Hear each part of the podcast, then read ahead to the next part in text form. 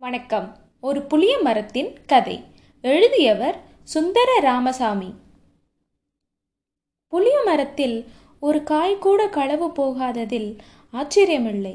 முச்செந்தியல் புளிய மரம் மிகவும் நல்ல மரம். வருட வருடம் வஞ்சகமில்லாமல் காய்க்கும். தனி மனிதர்கள் யாரும் தன்னை சொந்தம் பாராட்ட மாட்டார்கள் என்பது அதற்கு தெரியுமோ என்னவோ? தெரியும் என்றுதான் எனக்கும் படும். எந்த மனிதனும் அதற்கு சொந்தமில்லாவிட்டாலும் எல்லோருக்கும் தன் சொந்தம் என்று உரிமையோடு கூறிக்கொண்டு வாழ்ந்து வருகிறது மரம். முச்சந்தி புளிய மரம் முனிசிபாலிட்டிக்கு சொந்தமானதால் அதிலிருந்து கிடைக்கும் வருமானத்தையும் அதற்குத்தான் சொந்தம். ஆனால் புளியம்பழம் முனிசிபாலிட்டிக்கு தேவையில்லை. அரிசியும் உப்பும் உளுந்தும் அதற்கு தேவையில்லை. அதற்கு வேண்டியதெல்லாம் பணம் மக்களை காக்க பரிபளிக்க கடைதொற்று. எனவே முச்சேந்திய புளிய மரத்தை முனிசிபாலிட்டியார் வருட வருடம் ஏலம் விட்டு வருமானத்தை மட்டும் கணக்கில் வரவு வைத்துக் கொள்வார்கள். அன்று வியாழக்கிழமை பஜாரில் தொட்டி முரசரையும் ஓசை எழுந்தது. மறுநாள் வெள்ளிக்கிழமை. பிற்பகல் மூன்று மணிக்கு புளிய மரம் ஏலத்துக்கு விடப்படும். அதுதான் அறிவிப்பு. வியாழக்கிழமை பிற்பகல் முனிசிபாலிட்டி சிப்பந்தி ஒருவரும் ஒரு தொட்டியும் கரியாளத்திலிருந்து புளியமர ஜங்ஷனை நோக்கி புறப்பட்டார்கள். சிப்பந்தியின் பெயர் வள்ளிநாயகம் பிள்ளை. பத்தொன்பது ஆண்டுகளாக நகரசபை அலுவலகத்தில் வேலை பார்த்து பஞ்சபடி உள்ளபடி முப்பத்தி மூன்று ரூபாய் மூன்றரை பணம் சம்பளம் வாங்கி வருகிறார். சாதாரண சிப்பந்திதான் என்றாலும் ஆஃபீஸில் மிகுந்த செல்வாக்கு உடையவர். ஏனென்றால் ஆஃபீஸ்லேயே இவர் ஒருவருக்குத்தான் முனிசிபால் சட்ட திட்டங்கள் தளபடமாக தெரியும். வரி கொடுக்காமல் நீண்ட நாட்கள் டிமிக்கி கொடுத்து வருபவரை ஒரே அமுக்காய் அமுக்க நகர தந்தைக்கு இவர்தான் உபாயம் சொல்லி கொடுப்பார். மூச்சில் அந்த கட்சிக்காரரிடம் சென்று நகரசபையின் நடவடிக்கையில் இருந்து தப்ப வேண்டிய வழிமுறைகளை சொல்லிக் கொடுப்பவரும் இவரே. முப்பது மாத சம்பளத்திற்கான பற்றாக்குறையை தீர்மானிப்பவரும் இவரே. இந்த இரண்டு வேலைகளையும் ஒருங்கே கவனித்து வருவதால்தான் அவரும் மனைவி குழந்தைகளும் ஜீவித்து வருகிறார்கள். வள்ளிநாயக்கம் நல்ல சிவப்பு. பல்லாண்டுகளாக வெயிலில் அழைந்து வருவதால் சிவப்பு நிறம் சற்றே மங்கி இருந்தாலும் இன்றும் நல்ல சிவப்பு என்று தெரியும். சிவப்பு கன்னத்தில் தலைமயிர் டாயர் போட்ட செருப்பு கழற்றி போட்டால் சின்ன தேனீக்கள் மாதிரி இருக்கும். காலல் இல்லாத சட்டை முகத்தில் தழும்பு அம்மை விளையாடிய புத்தாண்டுகள் கழித்து விட்டாதென்றாலும் ஏதோ போன மாதம்தான் வந்து விளையாடி விட்டு போன மாதிரி அவ்வளவு அழகான விளையாட்டு. ஏழம் பிற்பகல் மூன்று மணிக்கு என்று அறிவிப்பதால் நாலு மணி வாக்கில் நடக்கும் என்றுதான் ஜங்ஷனில் எதிர்பார்க்க முடியும்.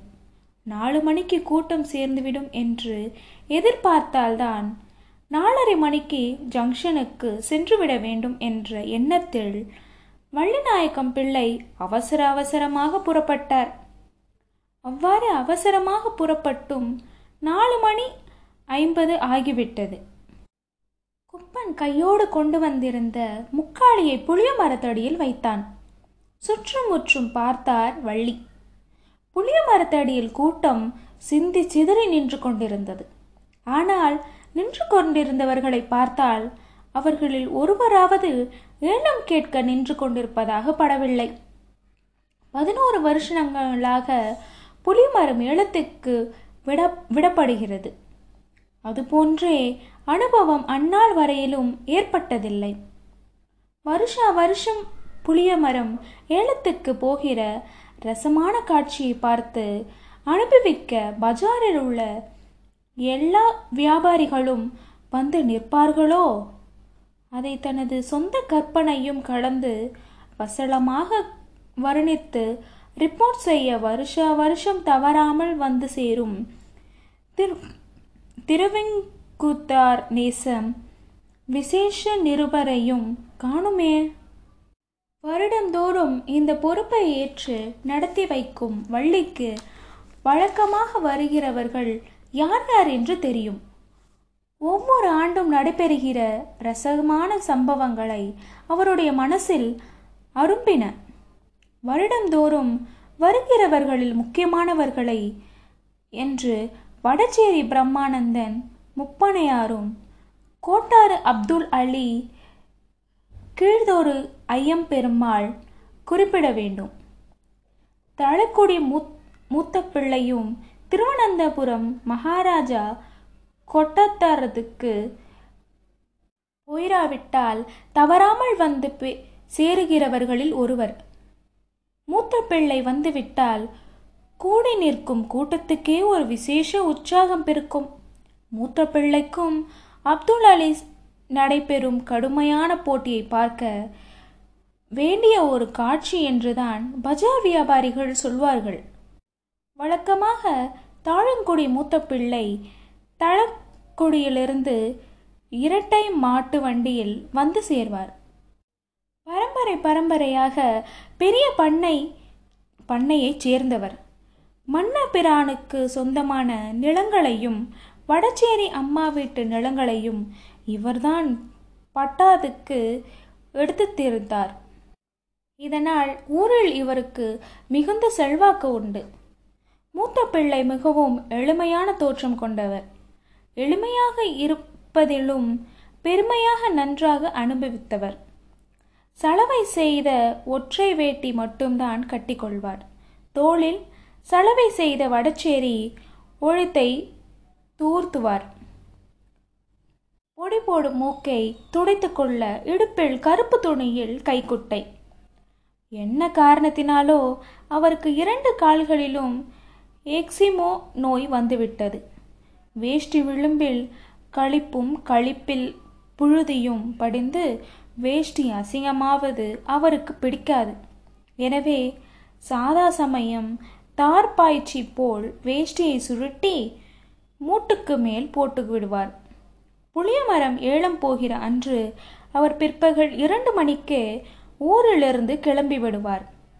நேராக கேட்கருக்கு சென்று மாட்டுக்கு வேண்டிய பருத்தி விதை கொள்ளு பின்னைக்கு இவையும் அவருக்கும் அவருடைய மனைவியாருக்கும் நியாயம் யாழ்ப்பாணம் புகையிலை ஒரு ரத்தலை வாங்கிக் கொண்டு நேராக புளியமர ஜங்ஷனுக்கு வந்து சேர்வார். மூத்த பிள்ளை போட்டிக்கு வெளியே தலை மலர்ந்து தொங்கும்படி படுத்துக்கொள்ளவும் வில்வண்டி புளிய மரத்தை இரண்டு மூன்று தடவை சுற்றி வரும். இதற்குள் மரத்தின் விளைச்சலை பொ- பொருளாதார ரீதியில் அனைத்து கணக்கீடு செய்வார்கள். ஏலம் நடைபெறுகிற போது வில்வண்டி புளிய மரத்திற்கு எதிரே அப்துல் காதர் கடைவாசலில் நிற்கும். மூத்த பிள்ளை கடைசியாகத்தான் வாயை திறப்பார். அது வரையிலும் வண்டிக்காரன் நகர பிள்ளைதான் நாயபாஷங்களில் முதலியோடு முதலாளியோடு கலந்து கொண்டு ஏலம் கேட்பான். ஒருவர் கேட்க தொகைக்கு மேல் மற்றொரு குறைந்தபட்சம் ஒரு சக்கரமாவது அதிகமாக கேட்க வேண்டும் என்பது ஏலவிதி. ஆரம்பத்தில் அப்துல் அலி மூத்த பிள்ளையும் மௌனமாகத்தான் இருப்பார்கள். மற்றவர்கள் விளையாட்டு போக்கில் மாறி மாறி கேட்டுக்கொள்வார்கள் போன வருஷம் முப்பத்தி மூன்று ரூபாய்க்கு கொத்தி கொண்டு போன மரம் அது. இவ்வாறு சிறுபிள்ளைத்தனமாக குரலில் ஒழித்து கொண்டிருக்கும் போதுதான் ஆழ்ந்த உறக்கத்தில் கண் விழித்த மாதிரி சற் சுற்றும் முற்றும் பார்த்து கொண்டே இருபத்தி ஐந்து ரூபாய் என்று அலட்சியமாக சொல்கிறார் சாயிபு. வண்டிக்காரன் நகரு பிள்ளை ஒருமுறை வண்டிக்குள் திருப்பி பார்த்துவிட்டு இருபத்தி ஒன்று ரூபா ஒரு சக்கரம் என்று சத்தம் போட்டு சொல்கிறான். இதை கேட்டதும் கூட்டத்தில் சில இளவட்டங்களில் சிரிப்பு எழுகிறது.